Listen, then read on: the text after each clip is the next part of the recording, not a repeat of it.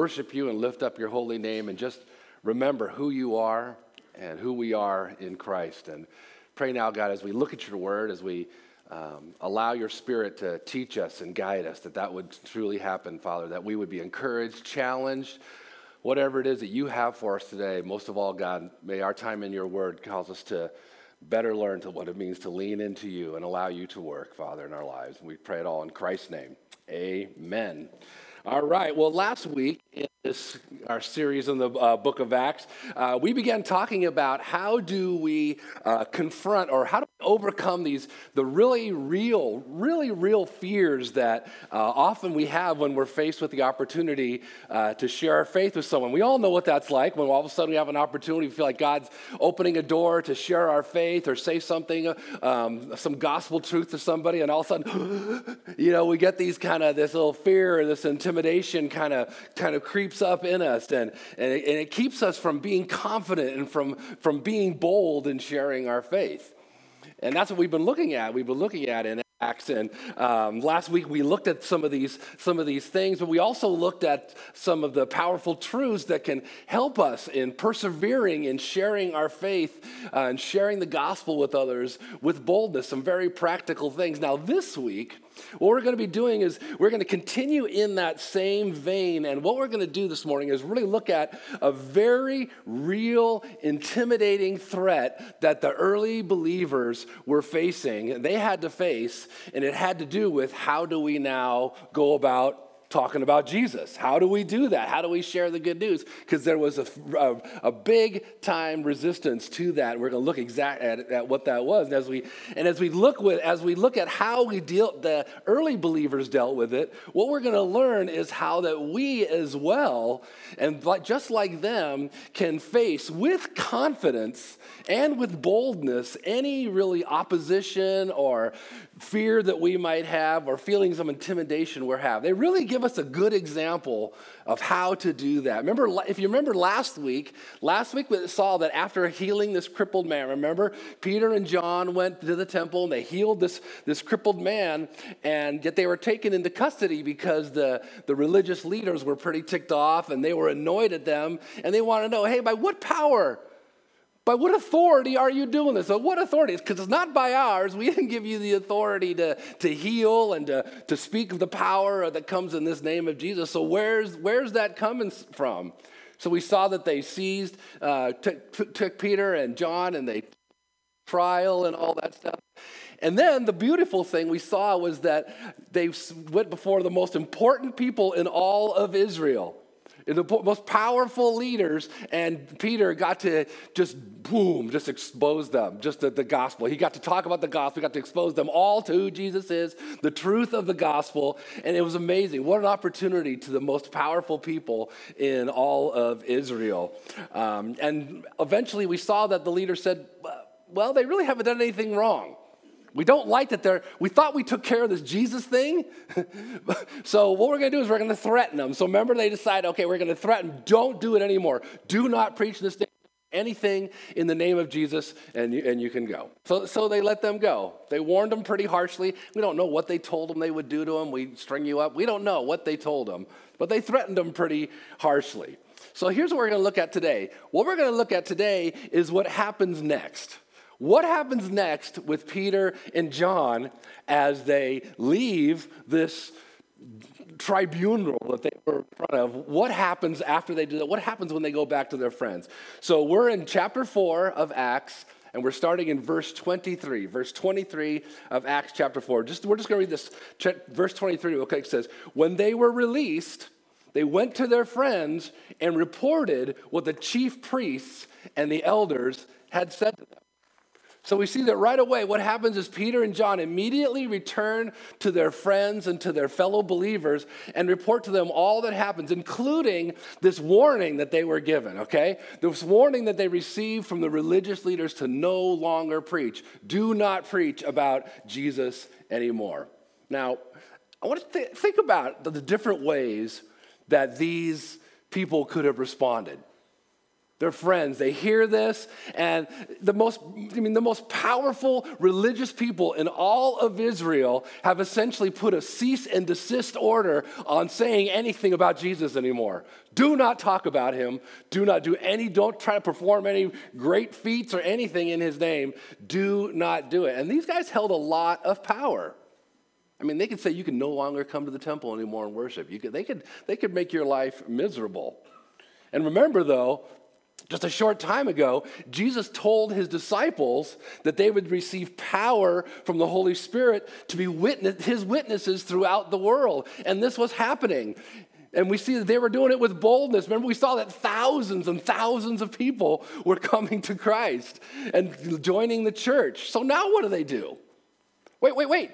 You, you told us we would have this power, but now we're being told by the most powerful people that we know to stop. So, what do we do? How are these early believers supposed to keep from being afraid of continuing to proclaim the name of Jesus in the midst of such intimidating threats? After all, they knew that they knew that as Peter, remember, had said to the religious leaders that salvation for mankind is found in none other than Jesus. They knew it. They knew that salvation could only come from Jesus. I mean, these guys had a message to share. And remember, they were even learning to be willing to even die for this. So, what do we do? What are they supposed to do? Now, as we said last week, none of us, I think, are ever going to be faced with this kind of threat for sharing the gospel. We're not going to have to we have to worry about this kind of persecution that the early Christians had, but we can be made feel intimidated, can't we? It can be really intimidating to, to share your faith, to speak the very words that you know you want to say, you know that are truth, that are burning in your heart to say to your friends or family or someone who's brought it up, and you go, I, I want to say, but you can, we can be intimidated because of the different things that happen.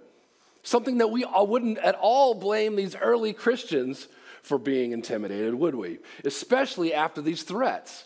Yeah, look at how they respond. Check this out. Look at how they respond to Peter's report of, hey, they said, don't say anymore. Check this out. Look at verse 24. He said, and when they heard it, they lift their voices together to God and said, Sovereign Lord, who made the heaven and the earth and the sea and everything in them who through the mouth of our father David, your servant, said by the Holy Spirit, Why did the Gentiles rage and the peoples plot in vain? The kings of the earth set themselves, and the rulers were gathered together against the Lord and against his anointing. For truly in this city there were gathered together against your holy servant, Jesus whom you anointed, both Herod and Pontius Pilate, along with the Gentiles and the peoples of Israel, to do whatever your hand had planned and had predestined to take place. So, very first thing, how do these early Christians respond to this news that, hey, stop, you can't do this anymore? You cannot, you cease, desist. What do they do? They go right to God in prayer. They go, that's their first thing they did. They said, we don't hear anything else. They probably just went, oh, boom, to their knees, I would imagine. They said, this is, this is something we have to go to God in prayer. And what they do, the first thing they do in their prayer is make sure that they acknowledge that God, who God truly is. They want to make sure that they acknowledge that they understand that He is completely sovereign.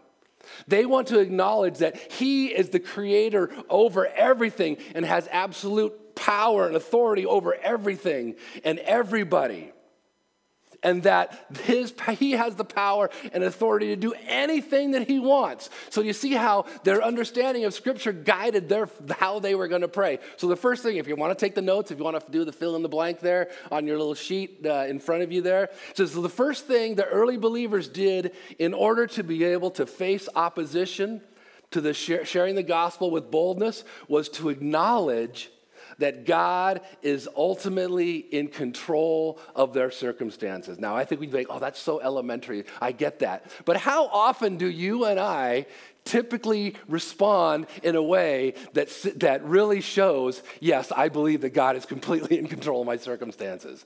I don't know about you, but I don't do very good at that a lot of times. I say it, oh, God, I know you're in control, but I sure am freaked out. I sure am scared. I'm sure going to not do this, or I'm sure gonna, I'm going to plan a different thing. They acknowledge, first and foremost, who God is. You see, what was happening is they're thinking theologically about their circumstances. That's what these guys are doing. They don't pray for the destruction or the overthrow of those who oppose them. Could you imagine how a lot of people would want to pray? God, sic them, get them, boils, whatever it takes, get them. Go, don't let them, don't let them do that. But, but what they do is instead they pray for the understanding of God's and their role in their circumstances. They begin this prayer by acknowledging that God is ultimately in control and that He is stronger than those who are opposing them. They don't have to fear because He's on their side, He's bigger, He's greater. They understand that the, the opposition the opposition of Jesus and his message by the Romans who crucified him, by the Jewish leaders who plotted in vain. This is what this verse is talking about here. And, and Pilate was actually something foretold by King David as recorded in Psalm 2. That's what they're saying. They're actually praying a psalm here. They're praying the truth that was already written in Scripture that they knew to be true and that ultimately the opposition would be completely in vain. See what they did? They went to the truth of what they already could know about God. See, what these early believers were doing is allowing Scripture to inform their prayers and understanding of the, of the persecution that Jesus faced and that now they will be facing as his witnesses. And that it's all according to God's plan. It's all by his hand. So they're thinking, we know you're in control. We know you're bigger than everything. And you know what? We've read about this. We even memorized these scriptures back in the day. So what's happening is according to your will. this isn't escaping you, and you're bigger than all this. They understand that from Scripture, there will be those who oppose our message. That is a scriptural promise. That will happen. And just as the plans to oppose Jesus by crucifying him backfired, so too man's plans to oppose us, his followers, will ultimately backfire because God is sovereign. God is in control. He's even in control with the sinful deeds of man. Even the mistakes we make, even the blunders we do, He is in control. This is a little side note here. So often, I hear this from believers, and I even believe, it's easy to believe myself as well, is that, oh, look what I've done, or, or look at how I've not, I'm not where I should be. So that kind of not necessarily disqualifies me for being a, a, a mouthpiece for God, but I'm just not, I just, I'm just not adequate enough to do that. And that's a lie from the enemy, a big time lie from the enemy. We need to know that no, God is in control. God is bigger than our blunders. God is bigger than our past mistakes. You look at my you know, history. Of, oh my, what if my history comes out, or what if all the things people just don't know? God is bigger than that. He's control over everything. That's what it means that God is sovereign. He will even take the most vile, evil things done and still use them for his glory. Can you imagine what I don't even it would be fun to wonder what the demons were doing during during the whole crucifixion thing. Were they just partying? Were they just like, yeah, we win? The most vile, evil thing, the Son of God was murdered and tortured. Yet, did it thwart the plan at all? Not a bit. Think about what you're going through. Think about what you're struggling with, what's got you down, what's making you depressed, what's making you anxious. God is bigger. He's bigger. His plan will not be thwarted for your life. Specifically, when it comes to as we share our faith. Yet, as we're going to see here, these people are also very aware. They're not just they're not just pie in the sky. Thank you, God, you're awesome. They're also aware that they have a very, very great need. Okay, they're very aware of that.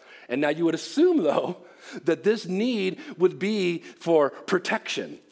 right? Protection. Don't we usually pray that way? We feel some resistance. God protect us, or God protect them for what they're going. And not a, that's not a bad prayer necessarily. But they did not pray that way. They did not pray for protection against those who would oppose them or cause them great harm because it's out of their understanding of who God is, that He is sovereign, that He is completely in control, that they were really able to know what their deepest need was. And their deepest need was not for, for protection.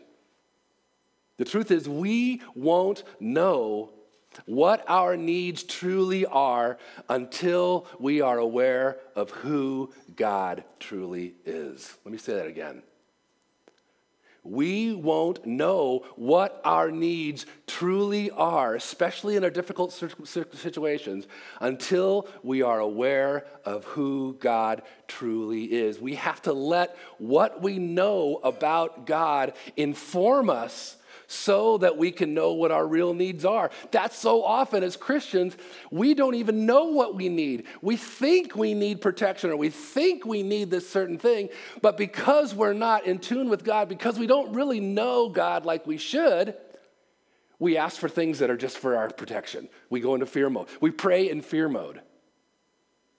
That's why we spend time with God. That's why we spend time with other believers. That's why we do all we can to grow in our intimacy with Jesus so that in turn we know how to approach the Father with what we really need, not what we think we need. You see, these early Christians' understanding of who God is, according to their understanding of Scripture, informed the way that they prayed, and so it should be with us as well. Because the truth is, any false or distorted view or understanding of God is only going to keep our prayer life powerless and ineffective. If we see God, think about it. If you see God as distant or, or somewhat removed from the concerns of your everyday life and circumstances, what's going to happen? Our prayers are probably going to be infrequent, for one. And they're probably going to be just purely for our own protection and for help me, help me, help me, help me, help me. They're going to be self centered prayers. Keep me from harm. Keep me safe. I'm scared. Okay? Instead of understanding how, what do we really need? What do I really need to be praying for? These early believers understood that what was happening to that was actually an extension of what had happened to Jesus. See, they weren't, what's happening to us? Oh, we can't, we, no, they knew, they saw, because of what they knew about God and some scripture, they knew that what was happening to them was a direct extension of what was happening, what had happened to Jesus. And as God was completely sovereign, as he was completely in control in that situation, you know what? They had no doubt that he'd be in control in that one as well. None. No doubt at all. They knew that that would happen. This is why they ask not for protection against those that could do them harm, but for something completely different. Look at this. Verse 29. And now, okay, after they've acknowledged it, and now, Lord, look upon their threats and grant to your servants to continue to speak your word with boldness while you stretch out your hand to heal, and signs and wonders are performed to the name of your holy servant Jesus. And when they had prayed, the place in which they were gathered together was shaken. And they were filled with the Holy Spirit and continued to speak the word of God with boldness. That's prayer. That's theologically informed prayer. They pray not to have their enemies pay or to be vindicated or even that they would be spared any opposition. But for here's what they pray. They pray for three different things. Look at this. First, they pray that God would take notice of their adversaries' threats. You see that? Take notice of their threats. Really, what they're saying is take notice of their threats and you be the judge of them, not us. We don't need to judge that. We don't need to jump on that. It's so easy for us to do that, isn't it? You're taking away my religious freedom. You can't talk to me like that. Or you, what, do you, what do you mean that you, we get all freaked out about what others do to us? God, get them. I can't believe they did that. I can't believe they're being so. What's wrong?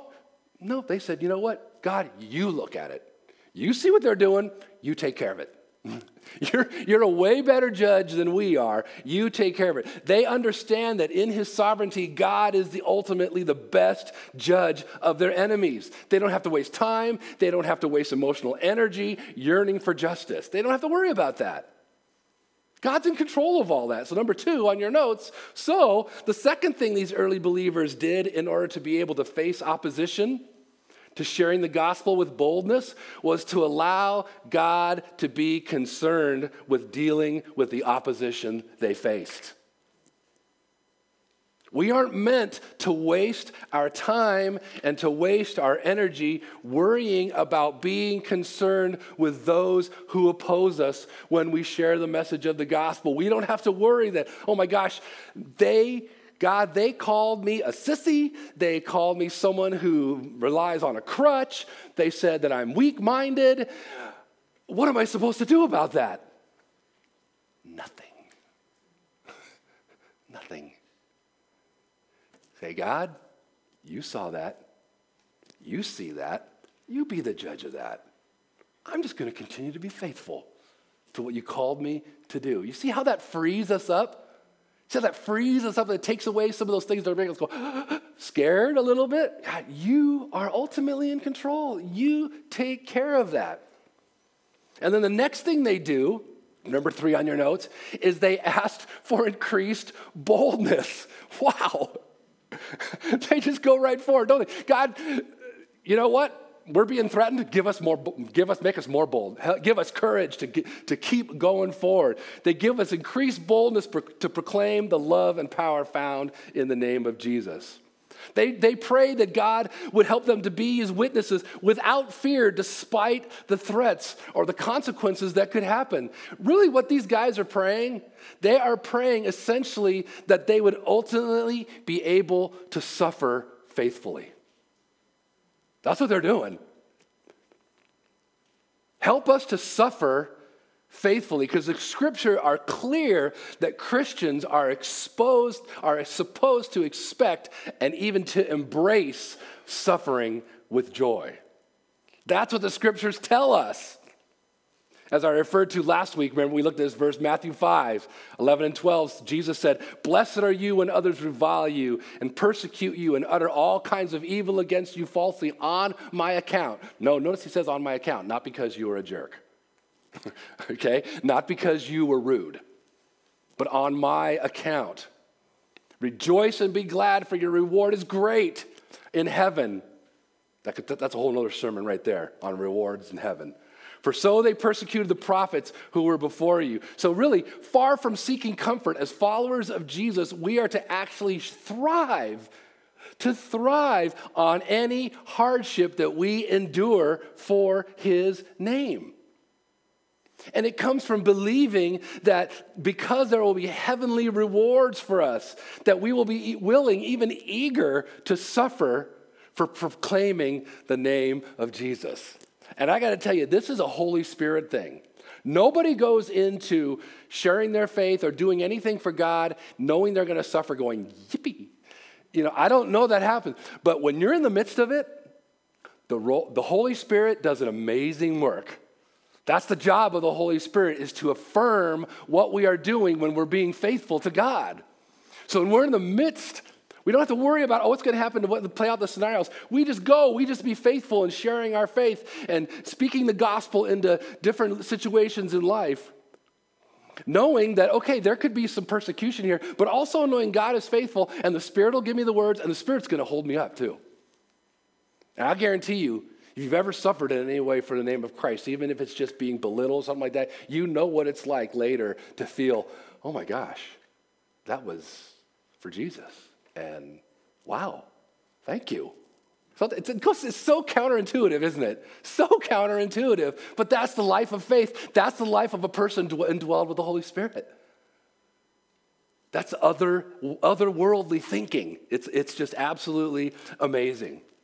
Well, next, next we see here that these early believers pray that God would continue to do mighty works like the healing of this crippled man in order to attest to their message of the power found in the name of Jesus. Number four in your notes, it says, as with the early believers, We should be regularly praying for God to miraculously work in the lives of people in order to attest to the power found in the name of Jesus. Now, He's not saying, I'm not saying here, pray for crippledness and pray for like that. We can we need to do that stuff. And but I believe that God still heals all that stuff today. But back then he was doing it to specifically authenticate what was happening through the apostles and through the people there. But God still continues to do amazing, amazing thing. Really, nothing points to or nothing echoes the glory of God than changed lives, right? Nothing just like screams how amazing God is when people whom God has done mighty works of transformation in their life. That is that's what shows how incredible God is. Let me, th- let, me, let me tell you what I think their prayer probably looked like. I'm going a little extra biblical here, but I even wrote it out. This is what I think that their prayer probably looked like. It probably went something like this God, because you are the absolute authority over all creation, we leave the judgment of these people's actions to you. What we need more than anything is boldness and courage to continue to speak in your name and for you to continue doing mighty works in people's lives so that the name in the, in the name and power of Jesus will be ultimately proclaimed. That needs to be our prayer as well. This is a great model that these early Christians, when it comes to the, having fear and being intimidated about sharing our faith, great model of how they prayed. Number five on your notes. What these early believers recognize is precisely what we need to continually recognize as we face fear and intimidation that comes with oppos- opposition to sharing the gospel with boldness. Boldness. It's our utter dependence on God to give us the perspective and the boldness that we need in order to fulfill our mission to make disciples. A dependence, a deep dependence on God. Because our perspective is going to get skewed, isn't it? Our perspective is going to be self centered. Our, prote- our perspective is going to be about self preservation, isn't it? That's our flesh. So, God, give me the perspective. Give me the perspective. I can only get it from you. I can't manufacture it. It can only come from you. The perspective of what is happening here in the light of the truth of the scriptures, and then just give me the boldness to continue to move on. This is a great example to us. What a great example to how to move forward in our faith. Now, interesting, uh, now, as if to confirm that God's presence was with them and that He was totally answering their prayer, what does He, what does he do? He throws them a little bone, doesn't He? The place just starts to shake. Could you imagine what it would be like if we were praying in such a way, the Spirit was moving, and all of a sudden this place began to shake? We'd all just assume it's an earthquake, obviously. But what if God just did something like that? I mean, He could do that. But what a thing to pursue, isn't it? I want to be able to pray. I want, God, I want to be so in line with what your perspective is on life and boldness to speak the truth that at the very least, I shake. I get, woo, because of my understanding of who you are. Not because I'm so special, but because how incredible you are in me and how much you want me to share and you lead me in, in this. Now, the religious leaders thought that they could put an end to all this Jesus business by silencing Peter and John, right? He thought, no way, they'll, they'll, they'll definitely take our, take our word for it. Instead, their threats result in emboldening all of Jesus' followers to rely on God for boldness to continue to speak about proclaiming God's word. Isn't that amazing? Well, this will definitely do it. Now everybody's pumped and stoked and excited about relying on God to share their faith. The truth is that the religious leaders' threats actually accelerated the advance of the gospel. Do you see what happens here? The persecution that we believe so often is going to stifle that friendship or is going to stifle that person from ever wanting to hear about the gospel, or I might say the wrong things or I might tick people off. So often, God uses those very things to advance the gospel. Once again, counterintuitive, huh? Totally counterintuitive. But God, I'm scared. I don't have the right words to say. I don't pray for that perspective, pray for that boldness. And go, knowing that no matter what, God is, even if, even if it looks to you like fail, that was horrible, that just went terrible, God can still use that, and chances are He will to advance His gospel. And we really need to be thinking that way in everything how we do church, how we do our faith, how we read our Bibles, how we pray, in every way. Especially when it comes to failure and opposition. Because in our world, failure and opposition means now what? In God's kingdom and in God's economy, failure and opposition means awesome time for God's power just to go crank up a notch in our life and watch it just watch him do his thing. I think we just forget that so easily. Now, okay, last little section here. Now, this last section, we're going to see this the unique impact. I almost left this section out. But I thought this would be a good section to end with here. The unique impact that the perspective that these early believers had has on the relationship that they have with one another. Okay? We're going to see the, how this perspective, they, what does it do now to the relationships they have with one another? Let's read this last big chunk here. Uh, verse 32 to the end of the chapter. Now, the full number of those who believed were of one heart and soul. And no one said that any of the things that belonged to him was his own, but they had everything in common. And with great power, the apostles were giving their testimony to the resurrection of the Lord Jesus. And great grace was upon them all. There was not a needy person among them, for as many as were owners of lands or houses sold them and brought the proceeds of what was sold and laid it at the apostles' feet. And it was distributed to any who had need. Thus, Joseph, who was also called by the apostles Barnabas, which means son of encouragement, a Levite, a native of Cyprus, sold a field that belonged to him and brought the money and laid it at the feet of the apostles. So, here's what we see here that just as they had lifted their voices together in prayer, so too now they are committed to one another in terms of their resources. Similar to what we saw, remember back in chapter 2, where they were all had everything in common? What's happening here was there's, there was this open handed attitude towards everything that they had. Number six on your notes. This is a powerful truth. A sign that we are depending on the Spirit of God in helping us face opposition to sharing the gospel with boldness is the loosening of our grip on things while tightening our grip on our connection and devotion to one another. Isn't that just a cool response to all that. This, this, isn't this great that here's the reverberation of what happens as we do these things, as we're faithful, as we trust in God? Look what happens. Look what happens to relationships. See, God is concerned about our relationships. The, the, that phrase, no man is an island, no woman is an island, is so true, especially when it, comes, when it becomes to the Christian faith. We are to be involved in one another's lives, and not just a little bit, but deeply caring, loving, encouraging, all those one another things that we have been talk, talking about. Now, along with this deep mutual commonality and this commitment to one another, the apostles continue. They continue with great power testifying about Jesus, something that they were just told to stop doing. But not only they do it, he says they do it with great power. They continue on. Now, this, and now that he talks about, then he, there's this mention of this great grace being upon them. And what this great grace is, is this proof of their earlier prayer that they had just prayed being answered. As you know, many of you know, grace can be defined as undeserved or unmerited favor. And that's what these people were experiencing this, this grace in the form of a powerful witness that was brought about by God given boldness.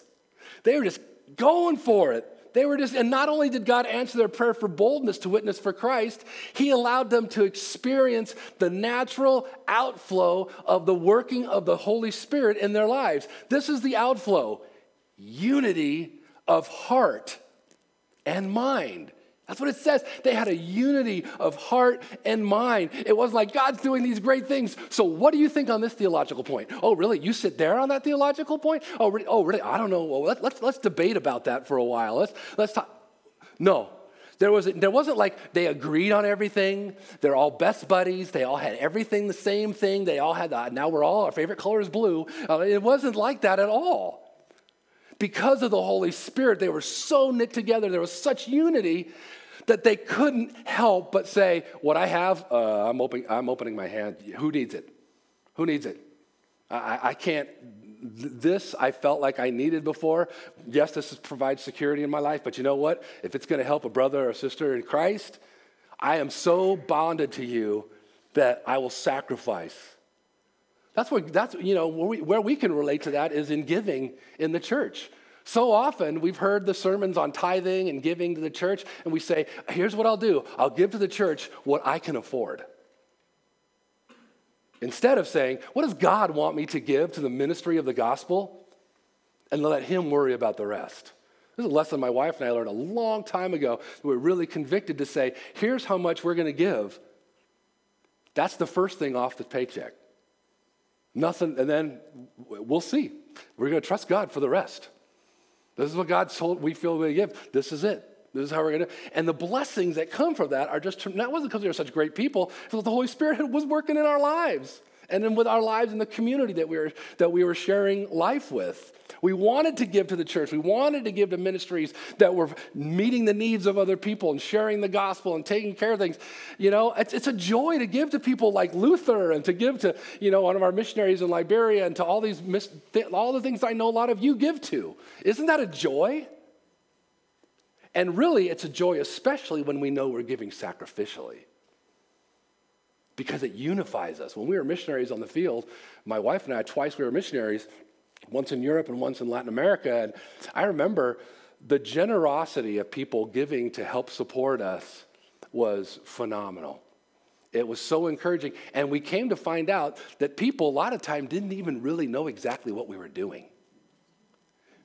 They just felt uh, we were so bound, we were so bound together, a commonality, a unity of mind, and a unity of the spirit. And they get, okay, you're going to be doing this. I kind of get that, but you know what? Oh gosh, here, we, we, we go do it because that sounds great.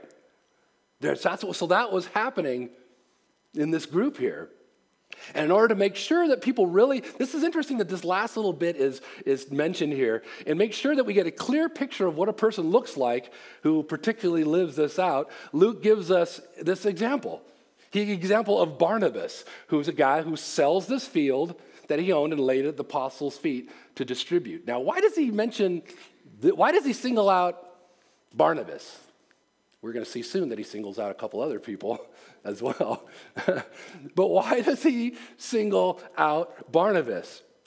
Well, Barnabas, as we, says here, really his name was Joseph. That wasn't his name. His name was Joseph. And we're going to see that he plays a huge role in the book of Acts. And he also will play later a big role in Paul's ministry, as you know. And so, along with leaving this legacy of strong faith, Barnabas was known as a deep lover of people. He loved people. He knew that that was God's biggest concern was for people. And he loved to care for others. Thus, this is what this is what the disciples decided. We're going to give you a nickname. We're going to call you Barnabas because that means what?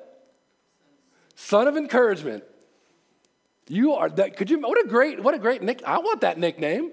that's a great nickname.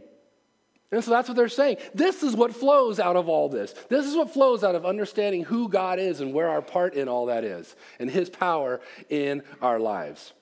So we see that ultimately it was their complete dependence on God that gave these early believers the ability to face opposition to sharing their faith with boldness. It was this utter dependence in turn that led to this deep community that they experienced and commitment to care for one another and one another's needs. This is what people sharing on mission to make disciples look like. And I even made a slide to end this sermon because this is what I believe. This is what this is all coming together. This is what people that are sharing the mission to make disciples look like.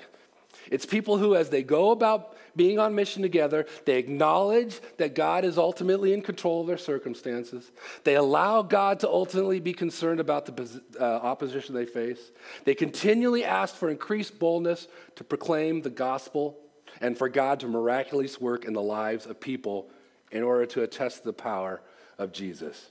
And they're deeply committed to meeting one another's needs by holding loosely to their possessions. Here's a question I want to end with. Look at that list. I want the question I want to ask is which of these areas do you, which of these areas do I need to be more intentional in asking the Lord to help me with in order to be the most effective witness for Christ that I can be?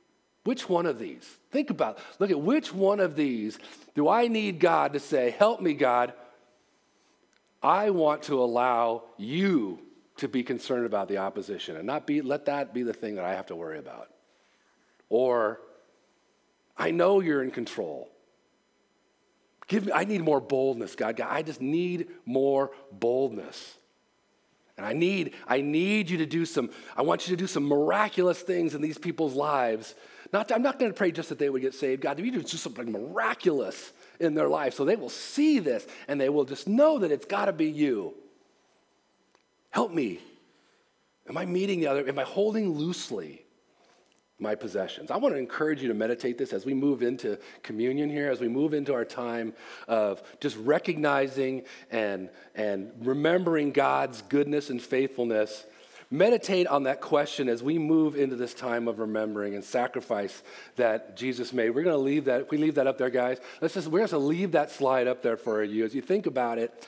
As we go into this time of remembering the sacrifice that Jesus made for us so that we could not only experience all that comes with being a follower of Jesus and having life in Him, but we would have the ability to be witnesses to the lost and a dying world that I know all of us long to be and all of us long to do, but I know we're intimidated often and scared to that. So, so we're going to, once again, communion, we do this every Sunday.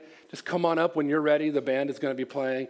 Just take some time in your seat. You can take the communion up here. You can take it back to your seat. Take it with somebody. You can pray uh, with some, on the side. There'd be people to pray. Um, just take some time to be with the Lord and think through this stuff and what Jesus did in order to allow us to experience these things in our life. Father God, we're grateful for your word. We're grateful for your power.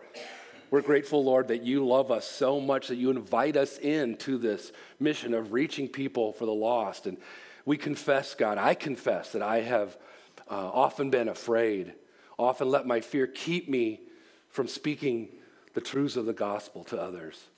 So I pray, God, as we reflect on your goodness by sending your son, that you would embolden us, encourage us, and convict us in Christ's name.